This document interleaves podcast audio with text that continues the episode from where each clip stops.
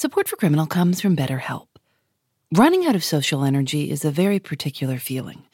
It can be overwhelming to follow through on plans you've initiated or to spend time with people we usually feel completely at ease around. When I'm worn out, I get away from my phone and go on a big walk or a swim.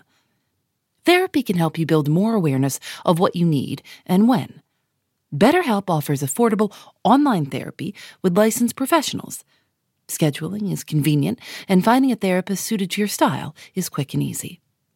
Find your social sweet spot with BetterHelp. You can visit betterhelp.com/criminal today to get 10% off your first month. That's betterhelp com slash criminal. Support for criminal comes from 1Password. If you're someone who's ever reused an old password, or you just hate creating and keeping track of new ones, then it might be time to try a password manager. 1Password generates as many strong, unique passwords as you need and securely stores them in an encrypted vault that only you have access to. All you have to do is remember one strong account password that protects everything else. Right now, our listeners get a free two-week trial for you and your family at onepassword.com slash criminal. That's the number one, password.com slash criminal for two free weeks. onepassword.com slash criminal. Well, once upon a time, um, one might begin that way, a strange woman turned up uh, in a cottage in a village called Almondsbury, which is several miles outside of the city of Bristol, a very bustling port city at the time. This is Professor Meg Russett. The date is April 3rd, 1817, and uh, she seemed to be speaking a language that no one around her understood. The woman looked to be about 25 years old, with pale skin and dark hair. She was wearing a black dress with a red and black cotton shawl wrapped around her shoulders and another shawl wrapped around her head.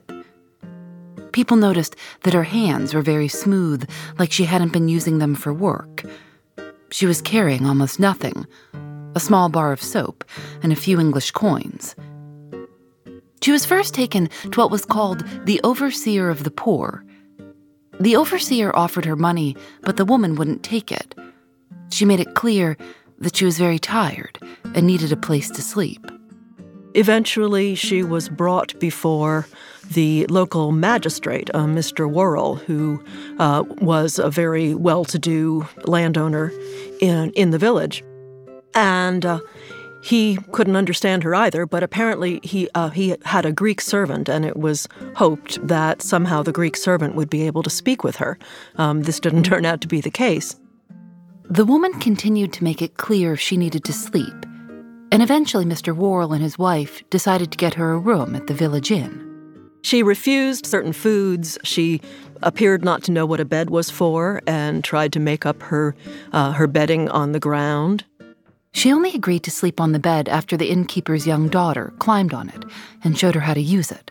So, all this added to the sense that she was a person who was totally unfamiliar um, with all English or European customs and ways of life. That she had never seen a bed before, so she wouldn't know that this is what you slept on. Exactly, right. At one point, the woman saw an illustration of a pineapple on the wall of the parlor and appeared to get very excited. People in the room thought she was trying to tell them that she recognized pineapples from home. And they started to think that her home must be very far away from the village of Almondsbury. And then various villagers, and increasingly as the word spread, other, you know, curious busybodies of one sort or another, you know, tried to engage her in conversation, get to understand her.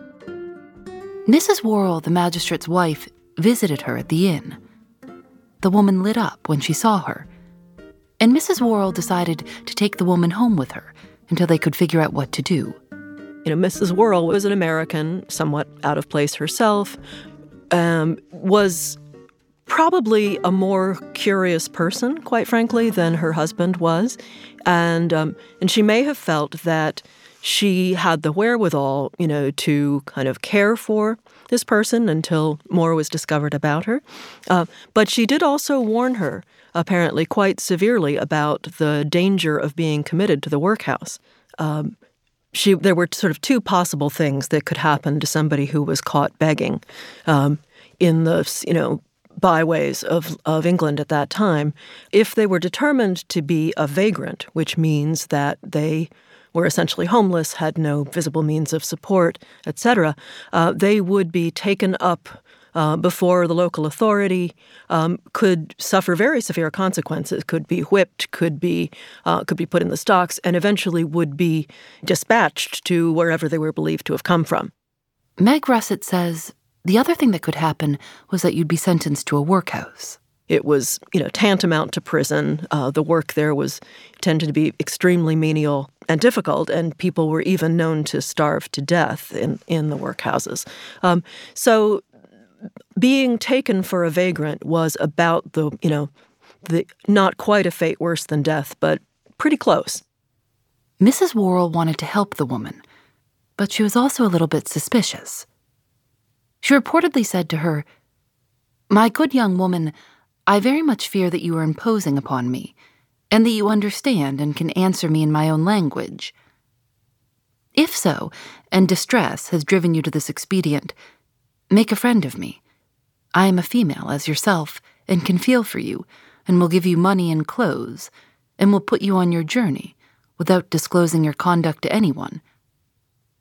But it must be on condition that you speak the truth. If you deceive me, I think it right to inform you that Mr. Worrell is a magistrate and has the power of sending you to prison. The woman made no sign of recognition or, you know, fear or even understanding when the word workhouse was mentioned. And indeed, uh, she never responded to, you know, words or sentences, questions spoken in English other than by gesticulating or um, she didn't appear to understand anything that was um, asked or said to her. So, so it, it seems as though the magistrate's wife was kind of saying, hey, level with me. I'm not going to get mm-hmm. you in mm-hmm. trouble, but you're going to get yourself in trouble. Let's figure right. out exactly what's going on here. Mm-hmm. Mrs. Worrell wrote her own name down on a piece of paper and showed it to her. She said her name, Elizabeth Worrell, a few times and tried to give the pen and paper to the woman, indicating that she should do the same. But the woman just shook her head. And then she pointed to herself and said, Caraboo. And that's, um, that's what she came to be called. The Worrells took the woman to the mayor to see if he might know what to do with her. But he couldn't figure out where she might have come from or who she could be either. So she was committed to St. Peter's Hospital, a home for poor residents of the city.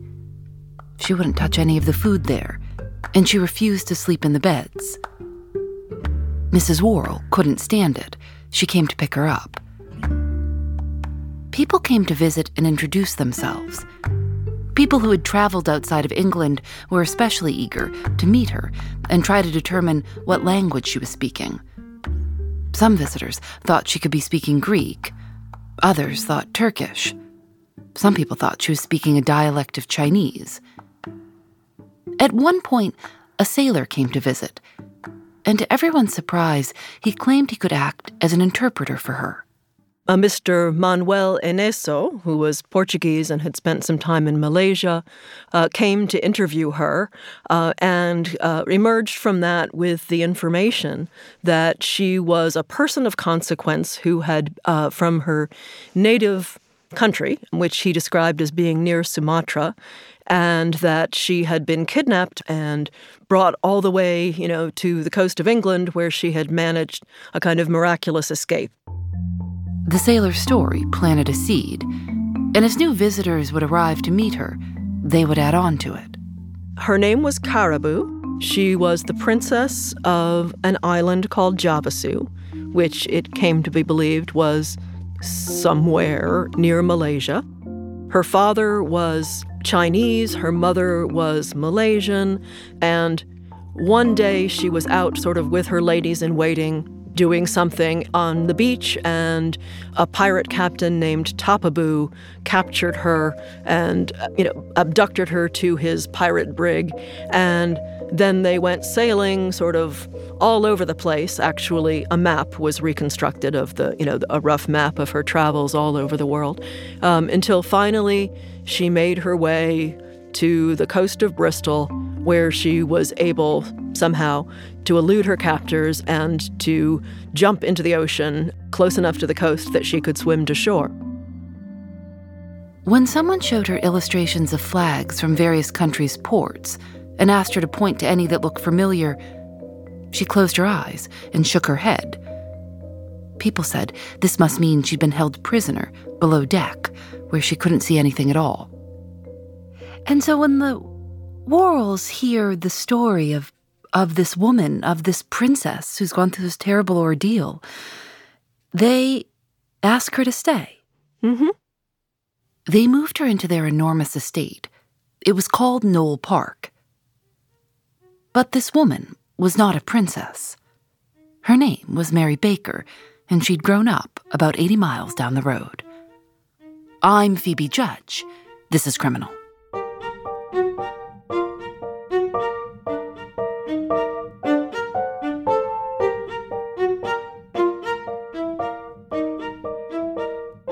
Was Mary Baker? Tell me about this woman growing up. Who was this woman? She had been born into a family um, who I believe they were.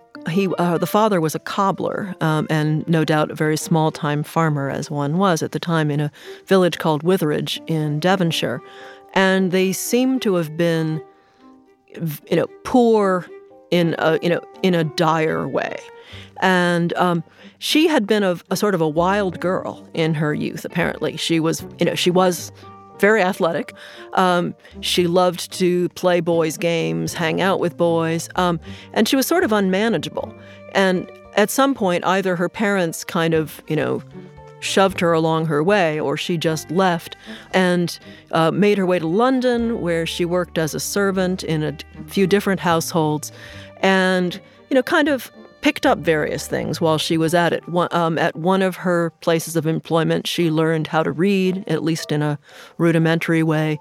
Eventually, she lost what I believe was the last of her servant jobs because she set fire to a bed, um, and not surprisingly, was kicked out after that. She, um, but she she was known for telling, you know, entertaining small children with kind of wild stories about herself and you know places that she'd visited and so forth.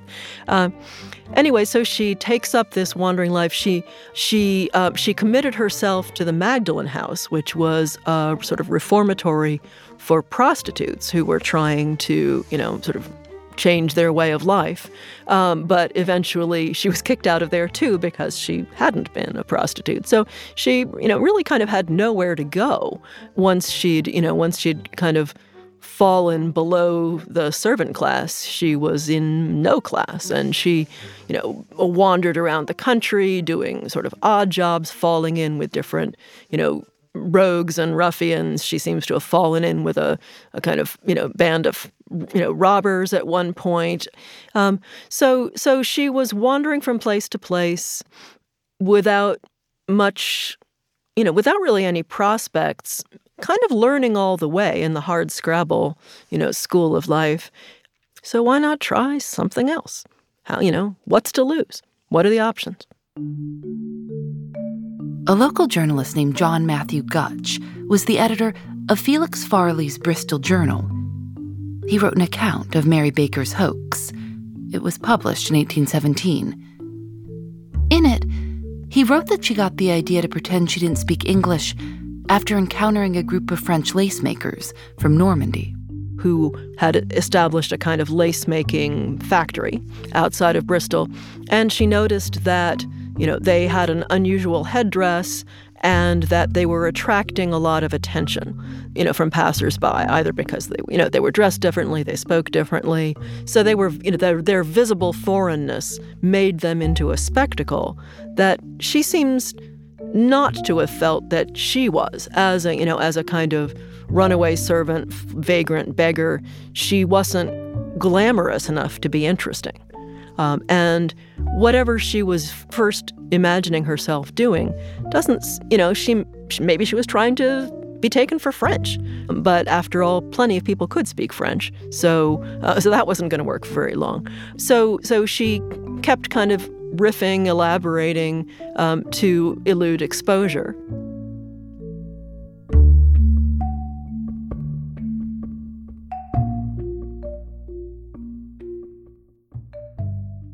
We'll be right back. Support for Criminal comes from Astepro, who also provided us with free samples. This is my favorite time of year, even though I've had terrible allergies all my life. My mother says she always knew when I was up in the morning because she'd hear me sneeze and say, Phoebe's up. I think the most I've ever sneezed in a row is 48. It's like my nose is in control, and I'm just along for the ride.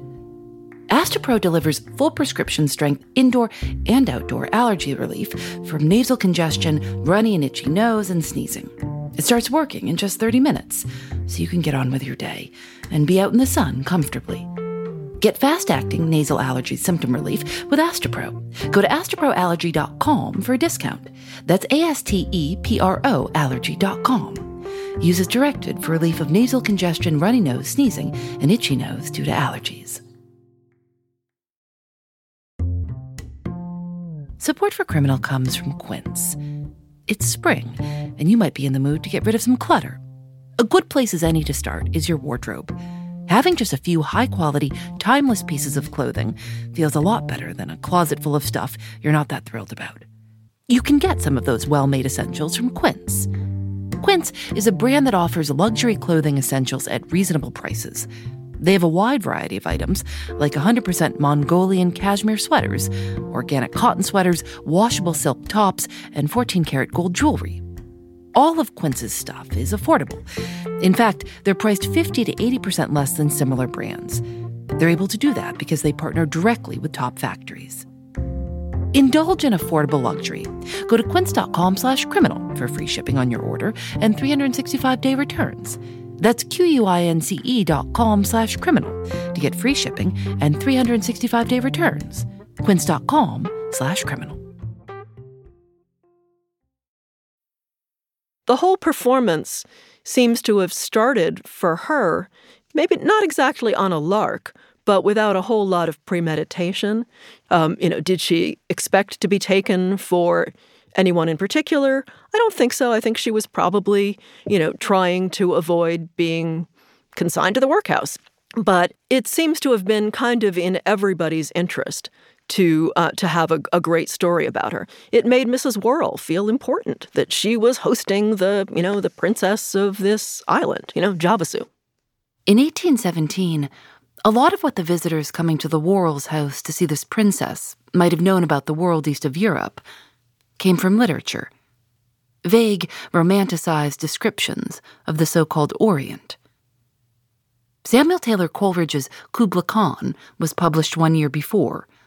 Lord Byron's work, that came to be known as his Turkish Tales or Oriental Tales, was incredibly popular at this time. He's been called the most fashionable poet of the early 1800s. And so people who wanted to be seen as fashionable, well read, and worldly weren't willing to say out loud to one another, Are we sure Javasu is a real place? People brought illustrations and objects for her to identify, and they kept going back over the biggest clue they had the sailor, Manuel Eynesso's story about how the princess had arrived. Eynesso, you know, seems to have been a bit of a rogue who probably thought that he could kind of, you know, ride on the coattails of this person's celebrity by making up a story that would sound good enough. Um, you know, and so whether she somehow gave him to understand by gestures or, you know, or pictures or something that there was a pirate who, you know, who had abducted her, or whether this was what he kind of thought would be a great story and she then kind of went along with it. She did everything she could to keep people thinking that she was the lost princess they all believed her to be, and not Mary Baker from down the road. Well, she, you know, every time she saw a body of water, she would sort of, you know, jump right into it and uh, and swim very vigorously. Um, this was not something that that young, you know, European young ladies did. She would sing songs that, you know, in her own language. She cooked. She hunted her own pigeon and made a made a curry out of it. Um, and apparently, you know, someone tried it and said that it tasted very good. So, uh, so she seems to have done everything she could both to show off these real skills that she had. I mean, how many, you know, young English women knew how to swim?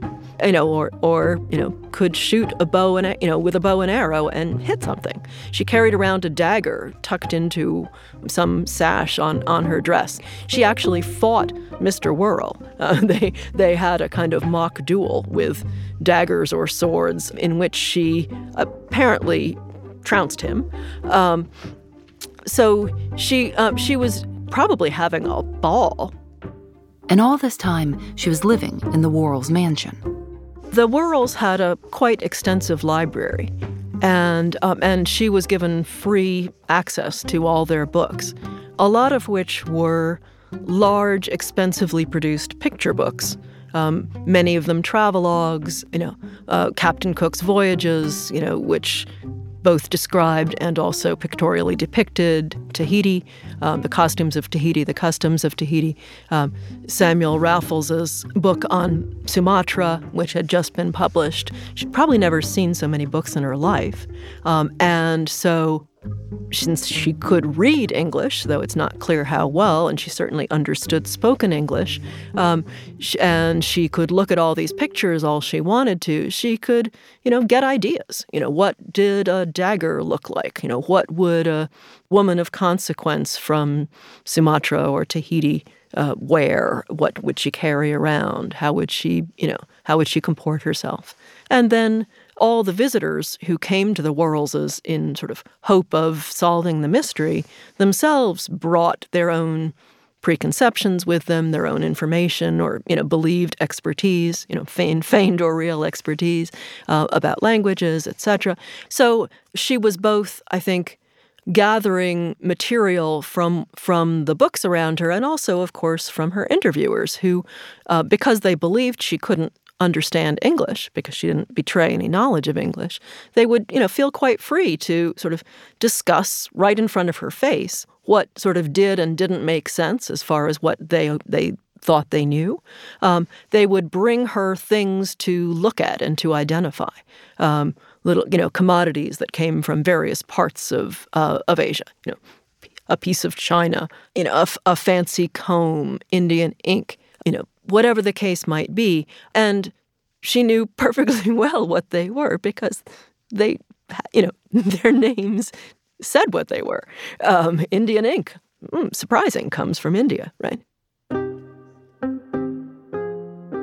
And it seems as though kind of her method was to sort of say yes, you know, or mentally say yes to uh, to every suggestion that was given to her.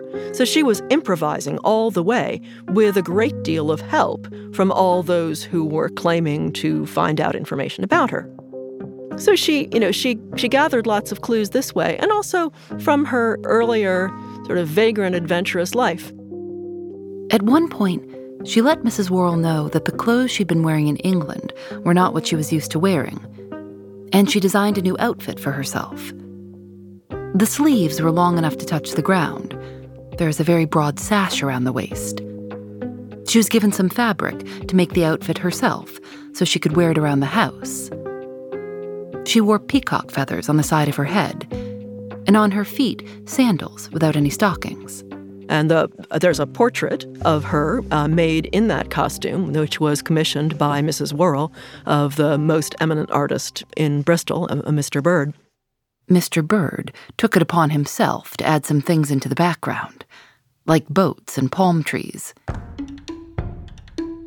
And so the more people came to visit, um, and the more questions they asked, the more uh, the more they speculated around her, the more she began to present, as it were, as the kind of representative of the habits and customs and costumes and food, uh, etc., that, that she uh, had grown up with. She even you know, wrote letters in the character of her native language. She apparently was very consistent, uh, convincingly consistent in the language that she spoke, so that although no one could identify what it was, they could identify that it had its own internal rules. She never responded, as I mentioned, to questions in English, even one time when she fell asleep in some company uh, and someone, I guess, tried to startle her awake with an accusatory statement in English. She showed no comprehension. She was not flustered at all. Um, a man came uh, and sort of paid court to her, saying, You know, you are the most beautiful creature I have ever beheld. You are an angel. She didn't blush. She didn't appear to understand what he was saying. One story goes that one day she overheard the servants talking about how they were going to stay awake at night to see if she said anything in English in her sleep. So that night, she pretended to fall asleep and then started speaking the made up language. The language she made up was so consistent that her visitors started compiling a vocabulary list of the words she used. She came close to being caught once when she was very sick, and reportedly her cheeks turned red when the doctor said she might die. But her reaction was dismissed as a symptom of her fever. After she recovered, she wrote a thank you letter to the doctor who had treated her in her own language. The letter was shared with experts in Bristol and Bath. Some speculated that her language could be related to Javanese, a language spoken in Indonesia. The letter was even sent to Oxford University for analysis. And she uh, and none of her you know, her her alphabet didn't correspond with any known language, though she had been shown a, a book called Fry's Pantographia, which was a kind of epitome of all the existing alphabets of the world, you know, a kind of glossary and and encyclopedia. Um, she may have sort of based some of her uh, uh, some of her letters on that, um, but she was clever enough that she never pinned herself down as coming from anywhere in particular. And so the, the mystery deepened uh, the more expertise and you know was brought to bear upon it. Do we know whether she was worried about being caught? She must have been worried about being caught, and partly because of that, she was very vigilant. She was very careful not, you know, not to break character. You know, never to do anything uh, you know out of out of character with the performance that she'd established. Um, she didn't want to be caught because, of course, she didn't want to be sent to the workhouse. She didn't want to be, you know, denounced as a vagrant. How you know how long she imagined keeping it up is a mystery. She, I think she probably was just kind of spinning it out for as long as she could before maybe she was able you know maybe she hoped that she would be able to abscond before you know before the hammer came down. Maybe she hoped she would meet somebody who would sort of take her out of that life you know. Seems like there were a lot of admirers you know. Some of them probably did propose to or at least proposition her. So maybe she was hoping that one of the gallants would sort of turn out to be prince charming one of the uh, experts, so called, who had been most besotted with her and who'd been a kind of frequent visitor to the Worrells' mansion was uh, Mr. Charles Wilkinson, who was a kind of you know, well-known figure around Bristol. He placed a description of her, you know, kind of a, a, glamorized, you know, missing persons notice in the local paper, Felix Farley's Bristol Journal, um, in the you know in the apparent hope that this would somehow attract the attention of an, you know a scholarly expert who would be able to tell them where she'd actually come from. In his description, he wrote, "Such is the general effect on all who behold her, that if before suspected as an impostor." The sight of her removes all doubt. It was picked up and published by all the major papers in the UK. No picture was included in the articles, but Mr. Wilkinson's description was precise enough to catch someone's attention.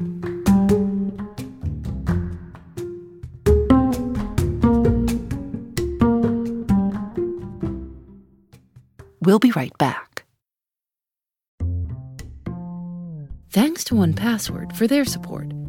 It can be annoying to create so many new, unique passwords with arbitrary numbers, symbols, and letters every time we need one. And then once we've created one that works, we have to try to keep track of it and not reuse it anywhere else. And not choose anything that's easy to guess or remember. 1Password can take care of all of that for you. 1Password generates as many strong, unique passwords as you need and securely stores them in an encrypted vault that only you have access to. It uses industry leading security to bring private, secure, and user friendly password management to everyone. With 1Password, you just need to remember one strong account password that protects everything else. It's a great way to keep things organized and private, so you'll no longer need to keep tabs on a bunch of long, convoluted passwords or reuse the same one ever again. Join the millions of users and over 100,000 businesses who trust 1Password's award winning password manager. Right now, our listeners get a free two-week trial for you and your family at onepassword.com slash criminal.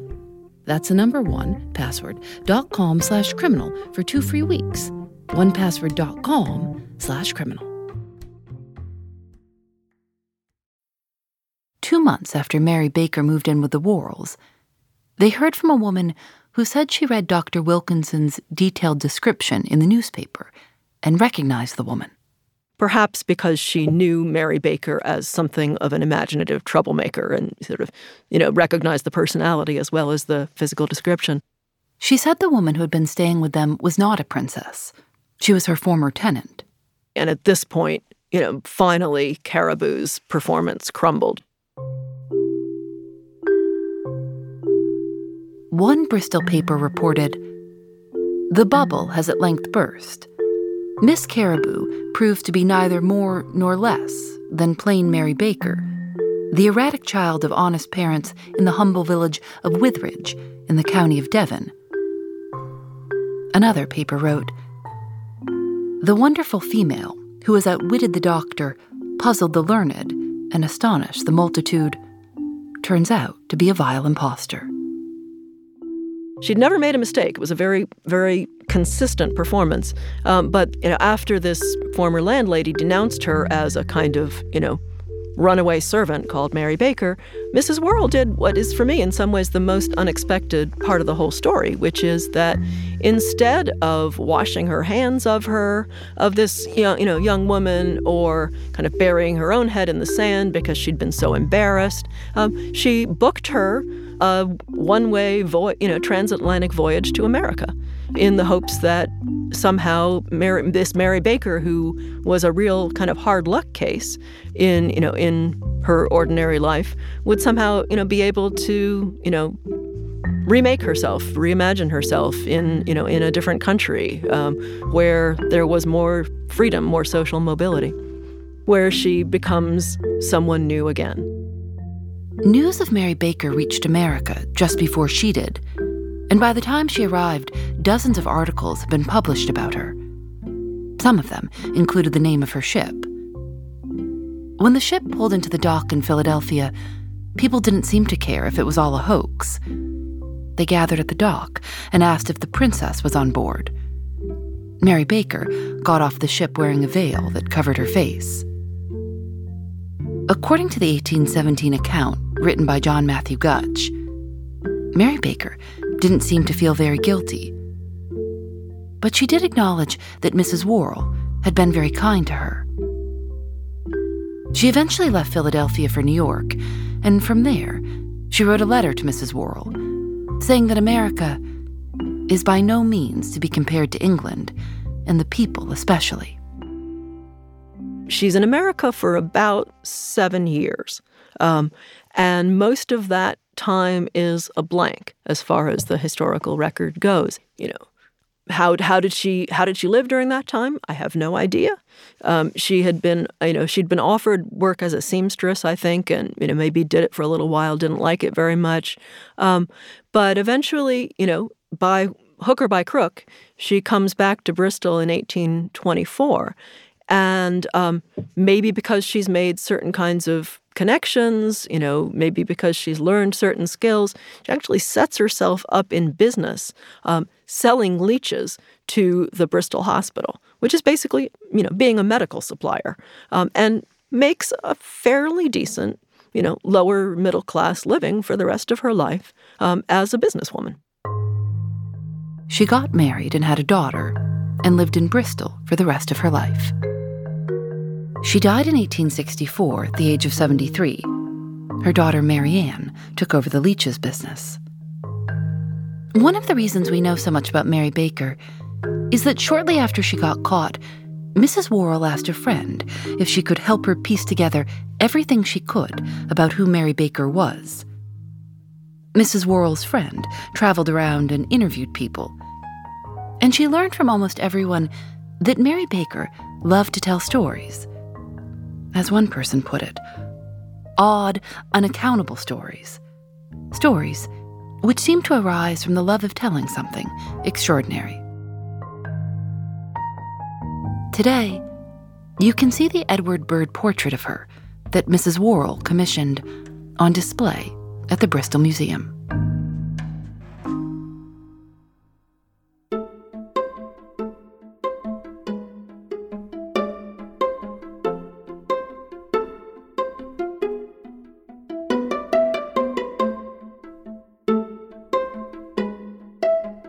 Criminal is created by Lauren Spohr and me. Nadia Wilson is our senior producer. Our producers are Susanna Robertson and Libby Foster. Our technical director is Rob Byers. Engineering by Russ Henry. Julienne Alexander makes original illustrations for each episode of Criminal. You can see them at thisiscriminal.com, where we'll also have a link to Meg Russett's book, Fictions and Fakes Forging Romantic Authenticity, 1760 to 1845. We're on Facebook and Twitter at Criminal Show and Instagram at criminal underscore podcast. Criminal is recorded in the studios of North Carolina Public Radio, WUNC. We're a part of the Vox Media Podcast Network. Discover more great shows at podcast.voxmedia.com. I'm Phoebe Judge. This is Criminal.